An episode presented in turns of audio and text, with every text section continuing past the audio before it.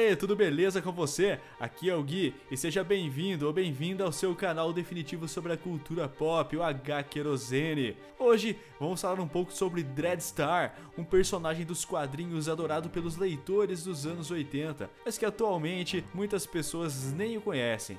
Mas antes de começar, como de praxe, vou chamar o meu parceiro Gust, que também curte muito uma Space Opera. E aí, Gust, beleza? Tranquilo, Gui. Ah, eu curto um clássico, hein? Bom, Dreadstar é uma série de histórias em quadrinhos do autor Jim Starlin, é que como muita gente sabe é o cara responsável aí pelo Thanos e as Joias do Infinito e pela morte do Capitão Marvel e do segundo Robin. Porra, o currículo deste ator é invejável, hein, cara? Com certeza, e mesmo com tudo isso, acho que meu quadrinho favorito dele ainda é Dreadstar. É para você ver o tamanho da importância dessa obra. Essa saga foi publicada inicialmente pela Epic Comics, é que era um selo de quadrinhos autorais pertencente à Marvel, em 82, onde ele permaneceu até o número 25 Inicialmente, os personagens principais eram Vant Dreadstar, o único sobrevivente da Via Láctea, o mago Cyborg Zizig Darlock com Willon, uma cega com poderes de telepatia tecnológica, capaz de enxergar através dos olhos do seu macaco de estimação. Acreditem. O Ed, um gato guerreiro, e Esquevo, um contrabandista. As aventuras se passavam tendo como plano de fundo uma guerra entre a Igreja da Instrumentalidade, liderada pelo Lorde Papal, e a monarquia, administrada por um rei fantoche. Sim, e é muito legal como dessa forma o Jim Starlin consegue criticar tanto a igreja quanto a monarquia e a própria busca por falsos profetas, né, que chegam com a promessa de que vão salvar o povo. Cara, até mesmo na trama recentemente chegado à galáxia empírica, após os eventos da Odisseia da Metamorfose, Vant tenta viver tranquilamente como pastor junto ao pacífico povo felino do planeta de Oed. Mas sua paz é perturbada pela chegada de Darklock, que procura envolvê-lo no conflito entre as duas superpotências da galáxia, a monarquia e a Igreja da Instrumentalidade. Vante se recusa a isso até que a guerra alcança o planeta, exterminando a maior parte da sua população.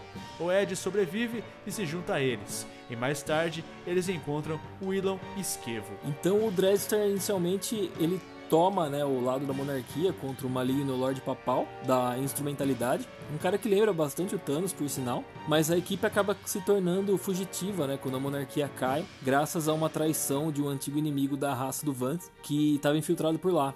É uma saga realmente bem bacana, com tudo que você pode esperar aí, né, de uma boa space opera. Cara, a HQ é realmente muito legal, mano. E a primeira parte ainda tem uma arte pintada, especialmente nos capítulos em preto e branco, o jogo de sombras confere uma força impressionante aos desenhos. É um trabalho mais artesanal, difícil de se encontrar hoje em dia, numa pegada que lembra muito os quadrinhos da revista Heavy Metal. O próprio roteiro também é muito divertido, apresentando um grau de complexidade político que dificilmente era encontrado em outras revistas da época, mano. Sim, e o Starling consegue misturar, né, no meio de toda essa crítica social e política, temas como tecnologia e magia de um jeito realmente impressionante, né? É, é um trabalho realmente inspirado, né, no qual o autor dá o melhor de si. Inclusive o próprio Van Dreadstar, ele tem sua aparência baseada, né, no próprio Jim Starlin. Uma pena que seja tão difícil tentar acompanhar a publicação no Brasil, já que a revista mudou de editora diversas vezes durante a sua trajetória de publicação aqui no país. Pois é, Dreadstar fez sua estreia no Brasil na revista Epic Marvel da editora Abril e depois chegou a ganhar um título próprio pela editora Globo, mas por causa da troca de editoras dos Estados Unidos. Da Epic para First Comics, a editora Globo se viu obrigada a cancelar o título.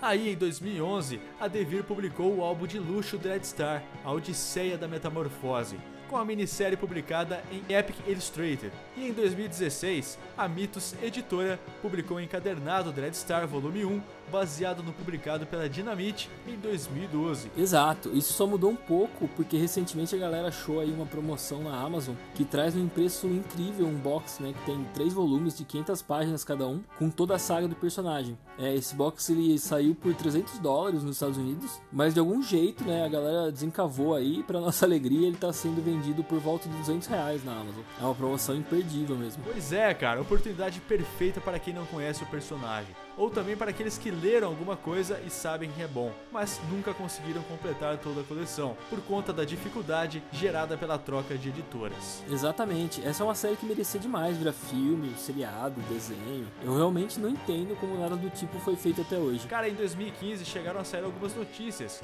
que diziam que o Jim Starlin tinha se unido à Universal Cable Productions para adaptar Dread Como uma série de TV, mas infelizmente o projeto não foi pra frente. É, vamos ver se nessa guerra, né, das plataformas de streaming não sai alguma novidade boa, né? Afinal, a Netflix já divulgou recentemente aí, né, que vai adaptar a HQ independente Bonnie, né, de Jeff Smith, e a Amazon soltou recentemente um trailer de uma adaptação em desenho animado de Invincible, a Invencível lá do Robert Kirkman. Eu tenho vontade, né, de verdade e muita esperança que uma delas descubra Dreadstar muito em breve. Tem tudo para dar certo. Com certeza, mano. Bom, nosso episódio fica por aqui. E você que assistiu, já conhecia o personagem? Conta aqui pra gente nos comentários. Ah, e como sempre, né, não se esqueçam aí de se inscrever no nosso canal, caso você não tenha feito isso ainda, e clicar no sininho para receber sempre em primeira mão aí, né, várias novidades sobre filmes, séries, quadrinhos e toda a cultura pop em geral. E claro, sigam a gente nas redes sociais. Estamos no Instagram e no Facebook. É só buscar por H Querosene ou conferir os links aqui na descrição do vídeo. É isso aí, a gente fica por aqui, mas voltamos semana que vem com mais informações e curiosidades. Falou! Até! Abraços!